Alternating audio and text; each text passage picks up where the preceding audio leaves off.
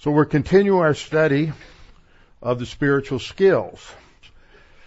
Uh, this is really just a synthesis of of what we are to do in terms of application of God's Word. Different tools to develop uh, over time. Uh, on Friday morning, this last Friday, as we've been discussing various things related to the spiritual life and the gospel, uh, we got into a discussion related to scriptural teaching on uh, spiritual growth and the bearing of fruit. And I made the point um, that fruit is not something that is produced immediately. That we can look at various analogies of plants that we that we grow from tomato plants to pecan trees to oak trees that it takes time for fruit to be born. Fruit is different from growth that first comes growth, then comes fruit. And so the only way to get there is through the Word of God because Jesus prayed to the Father in John 17, sanctify, which is a term used for spiritual growth and spiritual maturity, sanctify them by means of truth. Your Word is truth. It is God's Word as absolute truth that is a part of the fertilizer and nourishment that is needed for the believer to grow. The other part is the ministry of God, the Holy Spirit. As we walk by the Spirit and walk in the truth, walk by means of truth, which we'll come to that command when we get into Ephesians 5. So in a lot of ways, what we're studying here uh, helps us to sort of categorize uh, what we'll learn as we come to these practical exhortations in um, in Ephesians, the last part of Ephesians 4, and into Ephesians 5. And as I said a couple of times already, when I started this, I thought that well, this is just going to be good review for everybody, take two or three weeks. But I realized a that people who've heard it before need a lot more review and people, then we have a lot of folks who have not gone through this with me, and they need to hear it. Some are hearing it for the first time. So this is uh, this is very important. So we're teaching these spiritual skills, and I like that term because it emphasizes the fact that a skill is something that is developed. It is something you train for. It is something you uh, you decide in your soul that you are going to perfect in your own life. And so this is not something that automatically happens. There are too many people who have uh, taken a wrong conclusion that if you are walking by the Spirit and you're being filled by the Spirit, that that spiritual growth or obedience just automatically happens that would be a pagan mystical idea that has seeped into your thinking. Nothing is automatic. We have to make decisions. Just like working out, you, you, you can go to the gym and walk around the gym for an hour in the morning, and it's not going to do a whole lot in terms of building muscle and getting you in shape.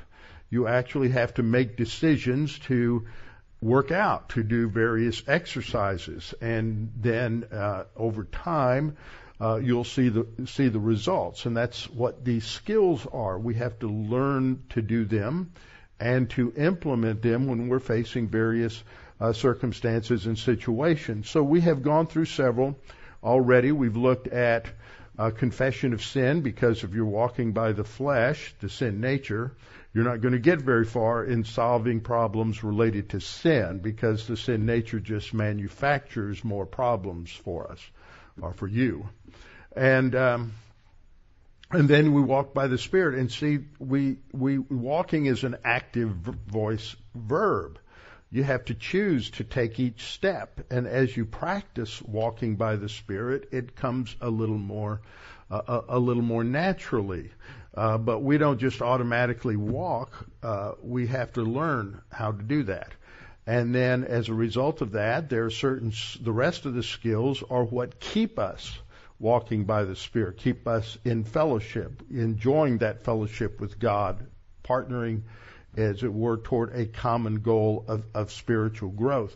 So we looked at confession, we looked at walking by the Spirit, we looked at faith rest drill, taking God's promises and claiming them. And then the last two or three lessons, we looked at grace orientation, that is aligning or orienting, conforming our thinking to grace and not works. And you know, works just seep into everything for us. We think about the fact that, um, and I had a pastor tell me this before I went to seminary as a as a suggestion. He said, you, you, you know, we have this thing in our culture that if somebody takes you out to lunch, then you have to return that favor and take them out. That's really grounded in legalism. You may think it's good manners, and it, it is. But you know, if, somebody does something for you and you think that you have to do something in return, fit that into the cross. Because Christ died for me, I have to do something for Him to, to earn that. And that's legalism. So we have to learn to think graciously. And it's two of my favorite uh, illustrations. I've used them a lot. Some of you may not have heard them. Was when George Meisinger was a student at Dallas Seminary, and Dallas Seminary students back then, as now probably, except now they can take out loans, uh, were dirt poor. And he was doing an internship down here in Houston, and Pastor Thieme was going on a vacation uh, with his family, and so George and Sandy were house sitting during that time.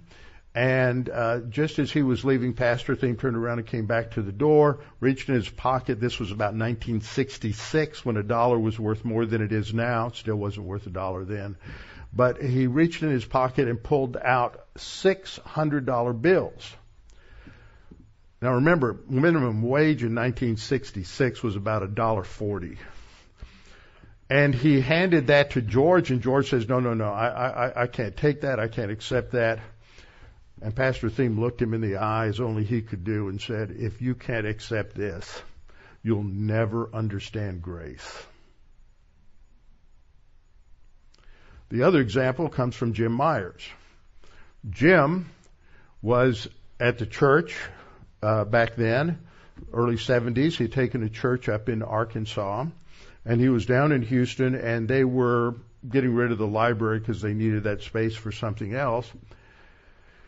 And Pastor Thieme said, just go in the library and take whatever you want. Jim regretted the fact that he only took about a box of books and years later he said, I wasn't grace oriented to take enough to take them all. See, we're afraid to take advantage of grace. But guess what? You and I wrongly take advantage of God's grace every time we sin and continue to sin and we just think, oh well, I'll just confess it, and then then I'll be back in fellowship. So uh, that's grace orientation. Now we're going to talk about doctrinal orientation, how to value the Bible. Now, if I were to ask you, why are you here this morning? I don't know exactly what you would say, but I would probably receive a number of different responses not all of which would be either wrong or not focused enough. Uh, some would be wrong. Some of you would say, well, I came to worship the Lord. That's great, but it's not focused enough. Others would say, I came so my kids would have instruction. You hear that a lot. People go to church because they're kids. That's their motivation. In a lot of churches, you'll hear, well, I really enjoy the music. Or they're involved in an orchestra, they're involved in the choir, and that is a big part of their life. That if the music were taken away from Sunday morning, they wouldn't be there. In a church I previously pastored, uh, we got into this discussion about the significance, biblical significance of, of music and the kind of music and the kind of hymns, and there were um, there was and how long you should sing because there were those who wanted you know 30 45 minutes of that. I say well if you want that much and singing really is a response to what we've learned let's just move it to the end. We'll have the teaching for an hour and then we can stay and sing. Nobody wanted to do that and what it exposed was that they were there because they really like the feel good singing. Uh, I was having to re educate that church on a lot of these issues. So, in my experience, there are not a lot of Christians who make the study of the Scripture, understanding the Scripture, the most important part of what is going on on Sunday morning. It is not that these other things are not important. Some of them are important. But the reason that we come is to be encouraged, strengthened, taught, in the words of Paul, rebuked, corrected, and instructed in righteousness. That's why we should be here. That's what your answer should be. On a good day, I think that's probably true of some of you, that you would say that. But that is why we are here, fundamentally. It is nice to have uh, fellowship with others. Some people come because they want to be with family, they want to be with friends, lots of other reasons. But the point that we come together is the Word of God. The purpose that God gave me the gift of pastor teacher, Ephesians 4, 11 and 12 that we have studied is what? My job is to equip the saints to do the work of ministry. My job is not to entertain. My job is not to amuse. My job is to train people so they can be effective Christians serving the Lord Jesus Christ in the body of Christ. And that means we have to get the Word of God into our souls. In Deuteronomy 6 5 and 6, at the beginning of Deuteronomy, in the first opening part of Deuteronomy, Moses is reviewing the law that God gave them on Mount Sinai. And he says, and Deuteronomy 6, 5, and 6 are at the uh, forefront of what the scriptures, uh, what, what the law says. And he summarizes it in verse 5. He says, you shall love the Lord your God with all your heart, with all your soul, and with all your strength. Actually, it's an odd word there that is normally translated strength, but it sort of means with every ounce of your being. How do you show that you love the Lord? That's verse 6. And these words which I command you today shall be in your heart. Now, heart in Scripture means the very center of your being. It, it, primarily has the idea in, in just about every passage of the thinking part of your being, not the emoting part of your being. And it addresses, in some cases, your, your volition as well in conjunction with your thoughts. So we are to have the, God's Word in our souls. That's what should be there to control us. We have to know His words. Notice it didn't say His ideas. It didn't say His theology. It doesn't say, even say doctrine. It says His words. Psalm 119:11 says, "Your word have I hid in my heart, that I might not sin against thee." That's key is internalizing and assimilating his word.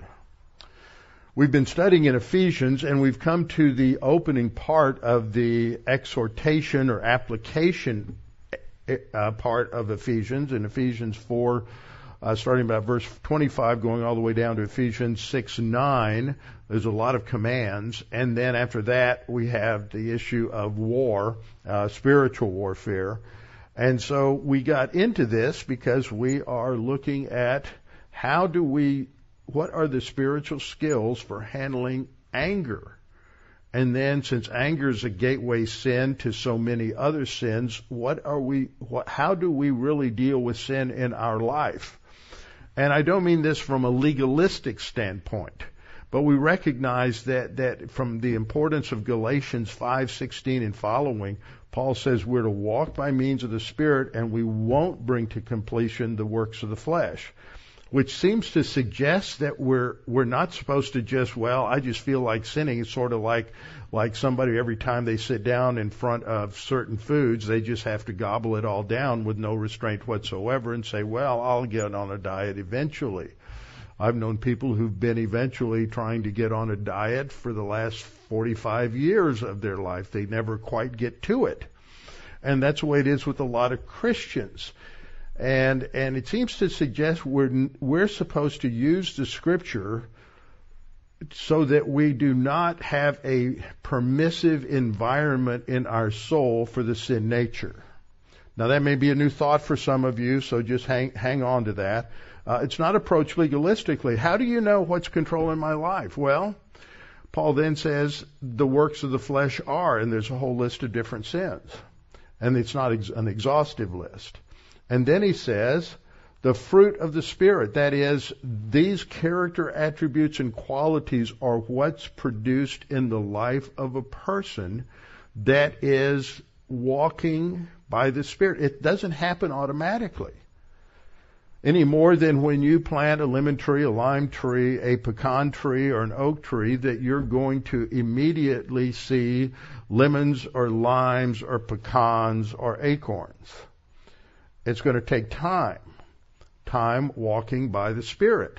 Because walking by the Spirit works in conjunction with walking by means of the truth, which is the Word of God. So it's not the charismatic Pentecostal mystical kind of thing. It is studying the Word of God, Hebrews 4:12, which we will look at uh, eventually.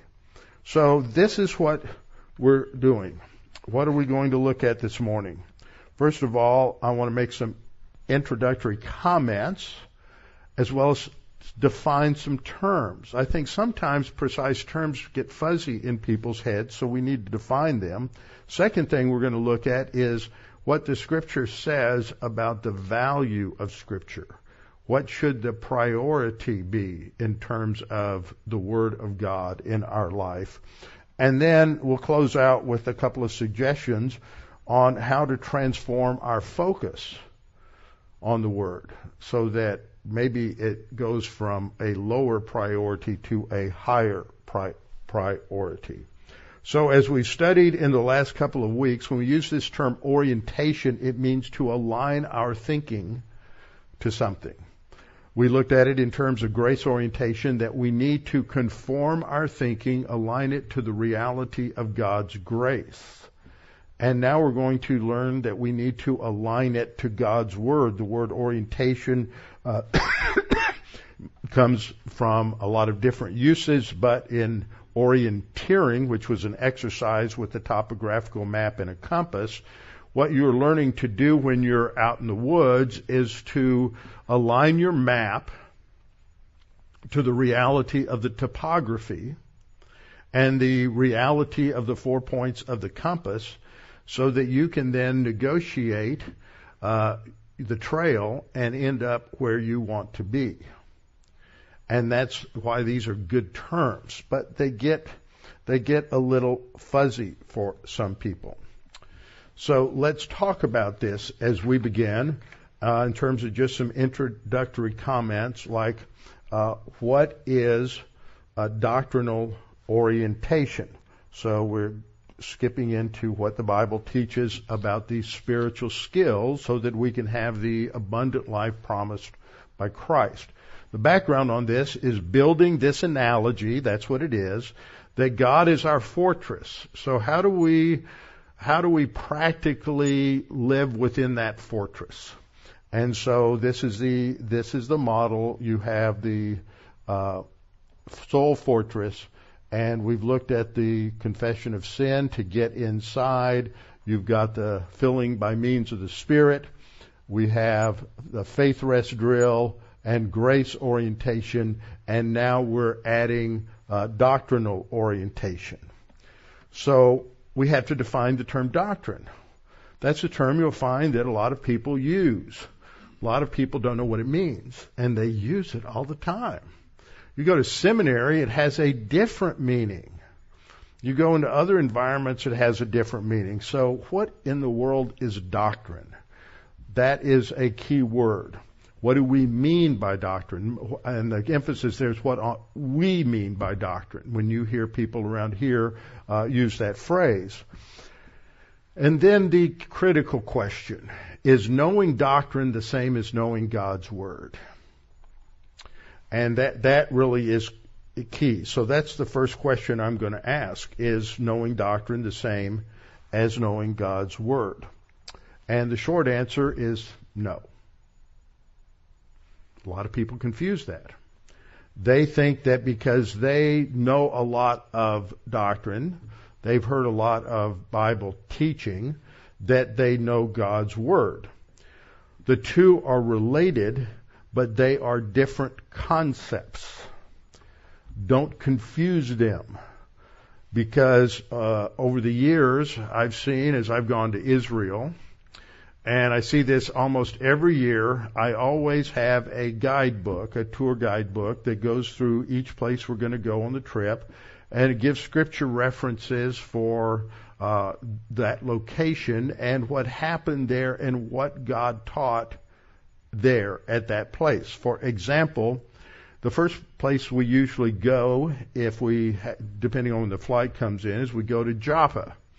Joppa is located uh, on the coast there at Tel Aviv, just south of the airport where we fly in, so it's convenient. We get in there about 10 or 10:30. It's a good place to go, and we can eat lunch there before we go to the next spot. And Joppa is significant in two places in Scripture. Can you name them? Don't say it out loud, but just think in your soul. Can I name the two significant places in Joppa? The first is in the Old Testament. That might help you narrow it a little and it is occurs in Jonah because Jonah has been told by God to go to Nineveh and Jonah says, I don't want those Ninevites. He was a racist. I don't want those Assyrians saved, so I'm going to the other end of the world. And he went down to Joppa, which was the port, and he hopped on a ship that would take him to Tarshish, that's over by Spain, instead of going east to Nineveh. And we all know the rest of that story. But what that shows us is that Joppa there is standing for reminds us that God's grace was extended to the Gentiles in the Old Testament. That's the doctrine. But the doctrine comes from knowing geography and what the scripture says. So knowing what the scripture says won't necessarily get you to the right doctrine, and knowing the doctrine doesn't necessarily mean you understand where it came from. The next place we go is uh, we go up to Caesarea by the sea, and that's tied to Joppa. That's in the New Testament because Pe- Peter is living in Joppa with Simon the tanner when God gives him a vision, the bottom line of which was that what God declares clean are now clean, and God's declaring the Gentiles clean. And so Peter needs to go with the uh, messengers that came down from Caesarea by the sea to take the gospel uh, to Cornelius. And so you have two instances uh, where Joppa is significant, and both of them have to do with what? The gospel goes to the Gentiles. See, that's the bottom line teaching, application, and implication. But you don't get that just from knowing the geography and knowing the biblical stories. And if you don't know the biblical stories, all you've got is an abstract principle that's not grounded in the Word of God. You have to know the Bible and you have to know the doctrine. Doctrine comes from the Bible, but you have to know both. Because nowhere in the scriptures does it say that it is doctrine that is alive and powerful and sharper than any two-edged sword. It's always the Word of God. It's always the Scripture. All Scripture is breathed out by God. Doesn't say all doctrine. It says all Scripture is breathed out by God and is profitable for what? For doctrine, number one. So that shows you there is a biblical uh, distinction that comes between knowing the Bible and uh, knowing knowing doctrine. So many people over the years, as they've started looking at the guidebook, as they were getting ready to go to Israel, say, man, I thought I knew doctrine. I thought I knew the Bible, but I'm reading through this and I'm pretty ignorant of biblical events, biblical people, and biblical places. So that's why that's that's important. Use the map in the back of your uh, Bible. If you got a good study Bible, you should have good maps back back there and look at those places. You see me put maps up all the time because those are very important in terms of really understanding what goes on in the text. And we know that there are some churches that emphasize the Bible over doctrine. So people really don't have a grid for applying the word. And other churches emphasize doctrine over the Bible, and so you have people who may be theologically adept, but they're biblically illiterate. We want to not be illiterate on either end of that spectrum. We need to be biblically literate, and we need to uh, be able to think our way through the teaching, the doctrine that is in the passage. So what does the word doctrine actually mean? There are two words we're going to look at. The first is the word didache, which simply means teaching. It's used 30 times in the New Testament, 13 times in the Gospels and Acts, and it means teaching or instruction. And it's emphasized in various uh, various passages. It is only used, interestingly enough, only three times in the Gospel of John, and yet it is uh, very significant, especially in this one verse. It describes what is happening in the earliest days of the church age. It comes following Peter's uh, sermon on the day of Pentecost, the day the church began, and it describes the result of his teaching that morning. And the result was that the people, some 5,000 were saved, they continued steadfastly in the apostles' doctrine, in the apostles' teaching and fellowship. There's really only two things there. Uh, I've retranslated the next word. It, it, the and is really that is. It's appositional to fellowship. Fellowship with it's fel- always fellowship with God, and fellowship with God is exhibited in the New Testament through uh, celebrating the Lord's table. Uh, fellowship. That's why it's called communion, a term that comes from fellowship, and in prayer. In prayer, we have fellowship with God. We're communicating with God. So there's only two things there, but they're devoted to the apostles' doctrine and to prayer. That's a priority in their lives.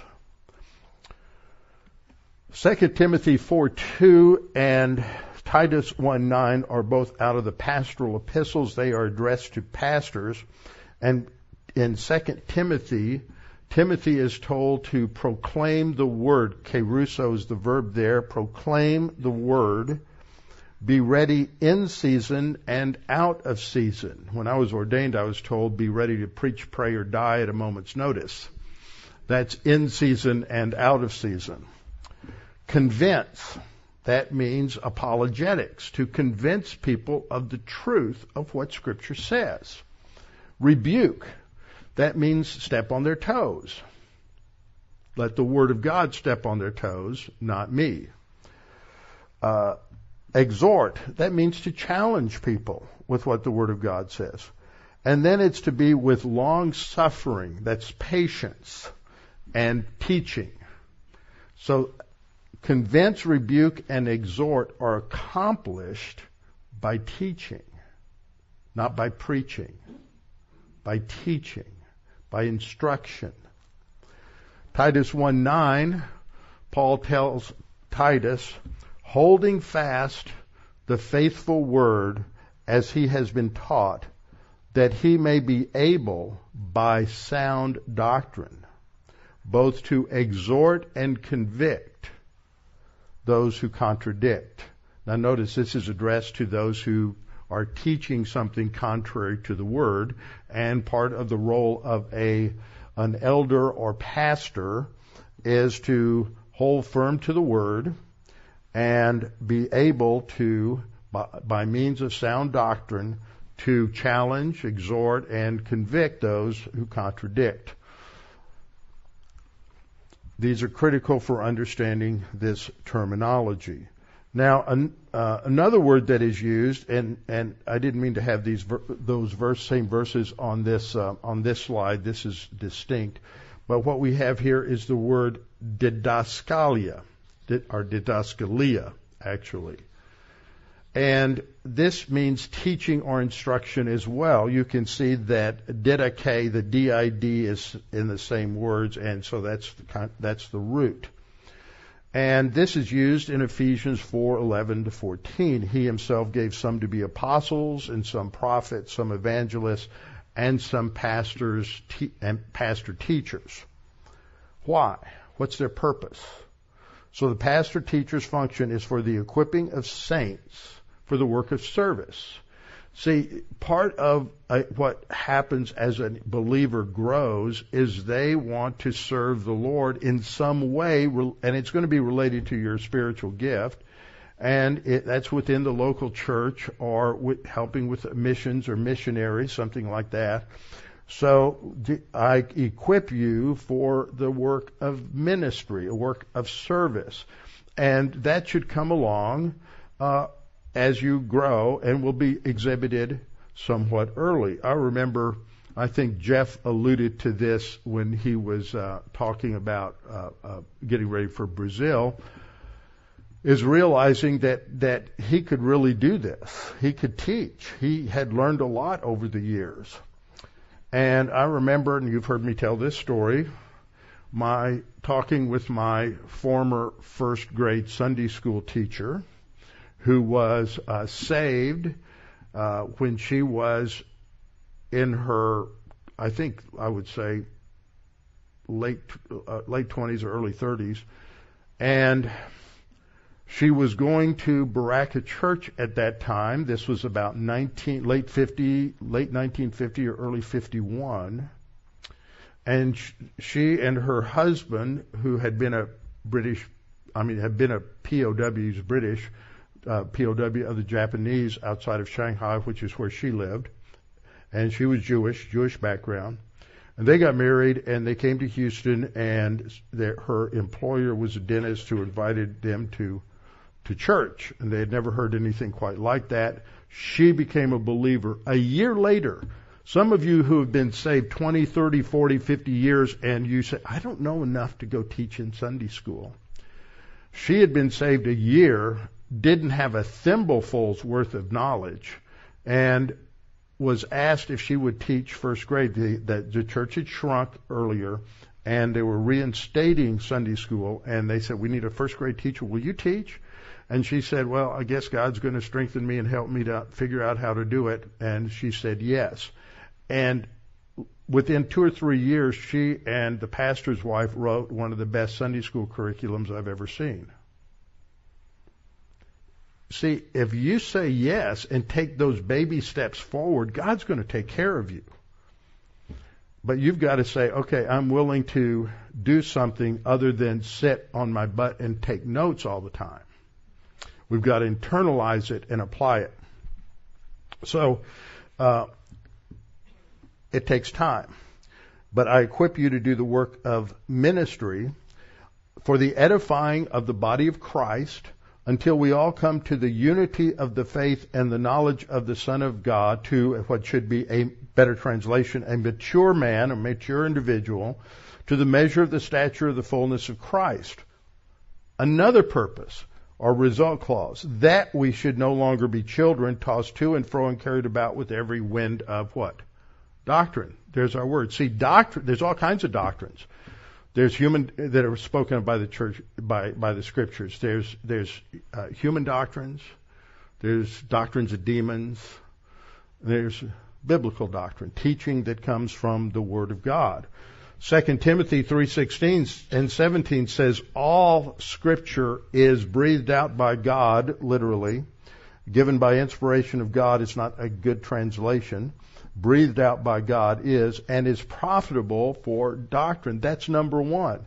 As you are taught, then you are going to be told you've got some wrong ideas and you've got wrong opinions. And that's the first test. Are you going to change your opinions to conform to the Word of God or not? If you say, no, I'm not going to conform to the Word of God, you won't be around very long. Uh, we have to conform our thinking to the Word of God. Uh, so it's going to tell us we're wrong and correct us and instruct us in the right path, in righteousness. With the result that the man of God that refers to the spiritually growing believer will be complete. The Word of God is sufficient, thoroughly equipped, thoroughly equipped. That's sufficiency of Scripture for every good work. So, what does doctrine mean? Well, as you know, I'm teaching history of doctrine on Monday night, and I'm sure there's a lot of people who don't quite understand what that means when they come. But we have to understand that, that doctrine is a technical word in some different applications. Um, John Hannah, in his book, Our Legacy, The History of Christian Doctrine, says that doctrine may be defined as the response of the church See, it's doctrine is really the synthesis and categorization of biblical teaching. That's what he's saying in different words. It's uh, the response of the church to questions that have been posed either by heretics, those outside the church, or by the faithful within the church. It's almost universally translated teaching in the New Testament, and it is that which is taught or put forth as true and embraced by a school or group. In the New Testament, it refers to the teaching of Scripture relative to any theme. So that's where we get the idea of categorical doctrine, as we categorize it and organize it that way.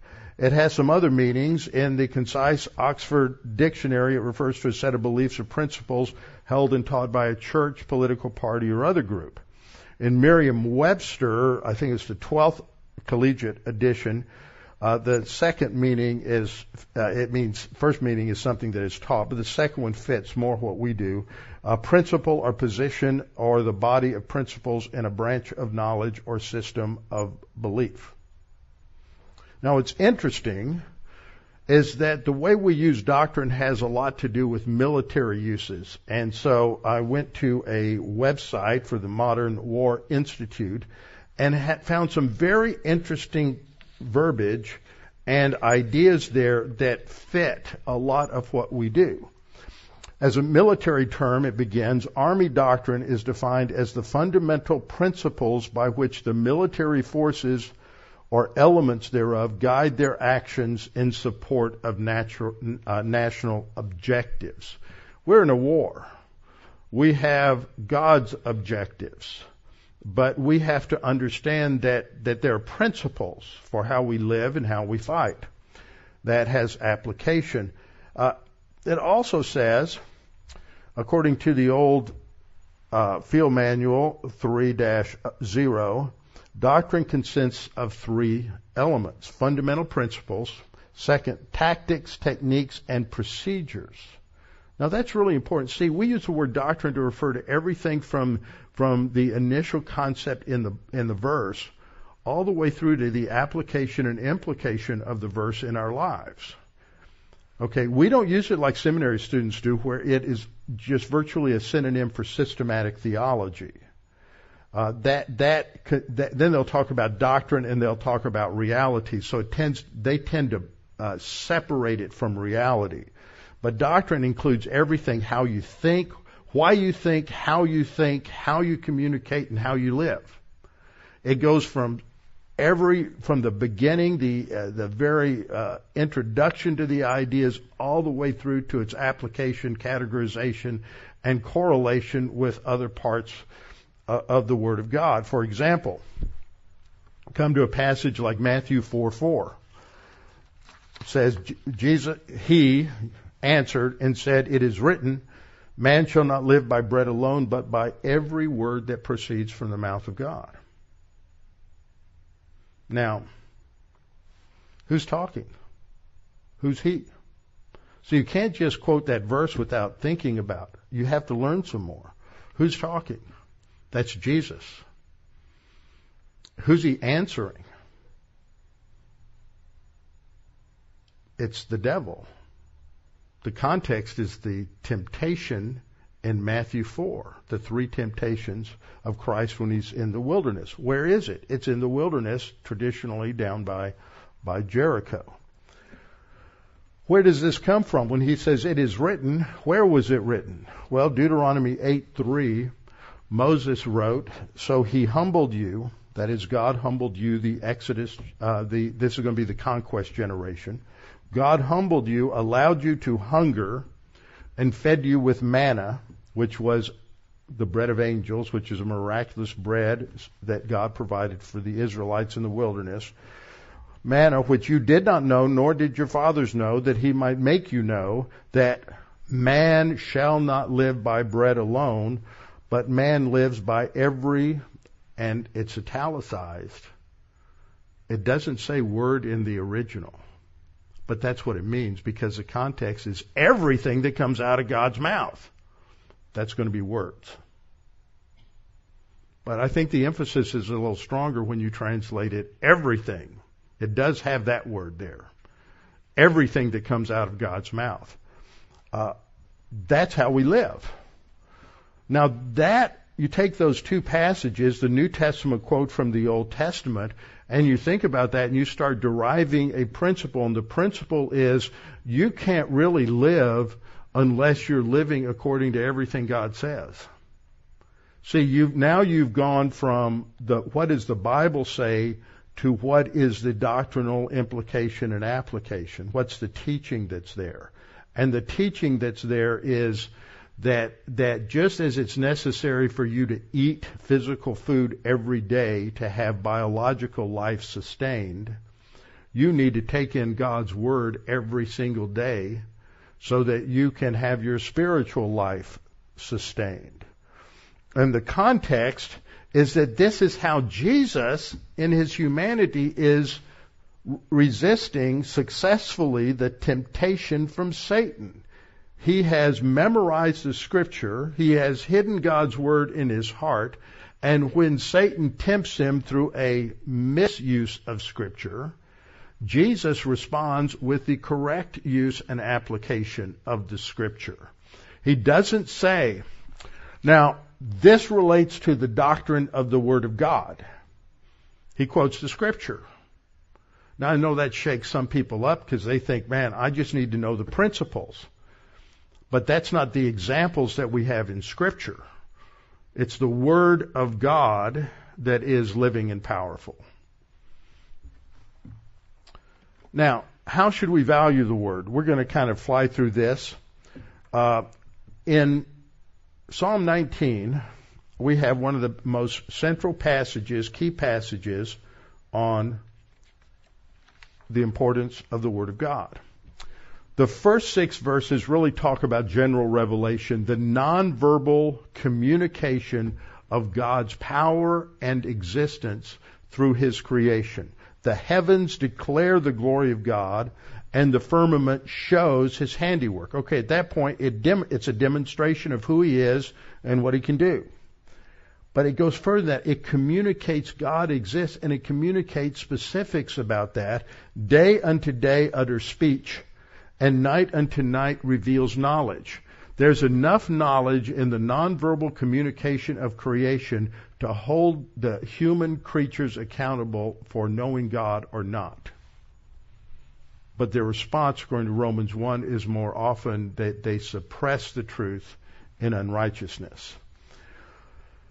And so what happens in 1 through 6 is basically the emphasis on general revelation, which is God's nonverbal disclosure of himself through creation, through his providential guidance of history, through miracles, and through the incarnation in the fact of the incarnation and through the image of God in every human being. That's just a long technical definition. But God, everybody knows God exists. There's not a single person on the planet that's ever been born that reached a level of consciousness that doesn't know God exists. And that level, when they realize it, is called God consciousness. And it's going to differ from culture to culture and family to family, depending upon what's going on in the family. Special revelation has to do with that which God has revealed to us and disclosed to us. Okay, I'm not going to go through that whole def- definition. But here's the value that God places on His Word. The law of the Lord is perfect. It's inerrant, it's infallible, it's without flaw in its original transmission. Converting the soul. By transmission, I mean transmission in writing. Converting the soul. That's the first thing that it can do. It's powerful to convert the soul and move the soul from what? From death to life. And notice there's a different term in every verse. Every verse has two different terms for the Word of God. The testimony of the Lord is sure. It makes the simple wise. So I've seen people who barely have room temperature IQ who sit under good Bible teaching for years and they know more than a lot of people who have 140, 150, 160 IQs because they listen and they trust and obey. The commandment of the Lord is pure, enlightening the eyes. So both of those talk about how it makes us wise and it enlightens us to reality. The fear of the Lord is clean, enduring forever. The judgments of the Lord are true and righteous altogether. So if you want truth, you want righteousness, you want justice in the world, justice in your uh, in your nation, it starts with the Word of God. Now, how valued are they? More to be desired are they than gold. It doesn't matter how much money you have. You can have ten times the money of George Soros or um, um, any other wealthy person that we can think of. The guy who founded Microsoft, his name just slipped my head, Bill Gates. And uh, you can have ten times their money, and guess what? The Bible is worth more. It's more valuable. That knowledge of God's Word is more valuable than all that they have and all that they can buy with all that they have. It's more valuable than even the finest of gold, the finest of what wealth can buy. Sweeter also than the honey. There's not a person in here that doesn't get hungry, and sometimes you have great desires for something sweet. Remember, in the ancient world, they didn't have refined sugar. If they wanted something sweet, it came from fruit or it came from honey. And honey has the most, and that was greatly desired. That's how valuable the Word of God is. There is absolutely not one thing you can think of in life that is more important than internalizing the Word of God and transforming your life. Not one thing. And that has to be the priority so that we organize our lives around learning the Word of God and internalizing it. And verse 11 says, Moreover, by them is thy servant warned, and in keeping them there's great reward. I've run into a lot of, a lot of Christians who are quietly very pleased with themselves that they read their Bible every day, they memorize scripture, uh, they go to church consistently, they take in the Word. But I don't find too many that would fit this pattern. When Nehemiah came back to with and brought about 45,000 uh, Jews back from Babylon, they rebuilt the walls in the midst of a lot of opposition from the ancient version of the Palestinians, their terrorism and everything else. Afterwards, they gathered the people together and read to them from the scripture. And they stood up in their place and read from the book of the law of the Lord their God for one fourth of the day. I'm assuming that's one fourth of the daylight hours.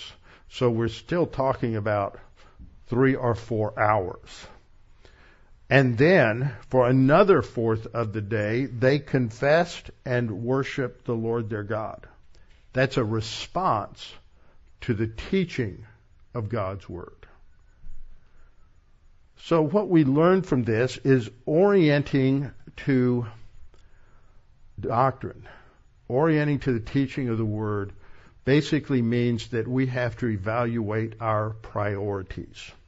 We have to think through what is really valuable to us, what will count for eternity, what will enable us to get through uh, not only the uh, good times, but especially the bad times. First thing we need to do is we need to read the Bible. You need to read the Bible every day. Uh, sometimes we won't get to it. I may miss two or three days a week, but I my goal is to read it every day. Some weeks I read it every day in the morning when I get up. Just we all have circumstances that interfere at times. But we read our Bible every day. Get on a one year Bible reading plan.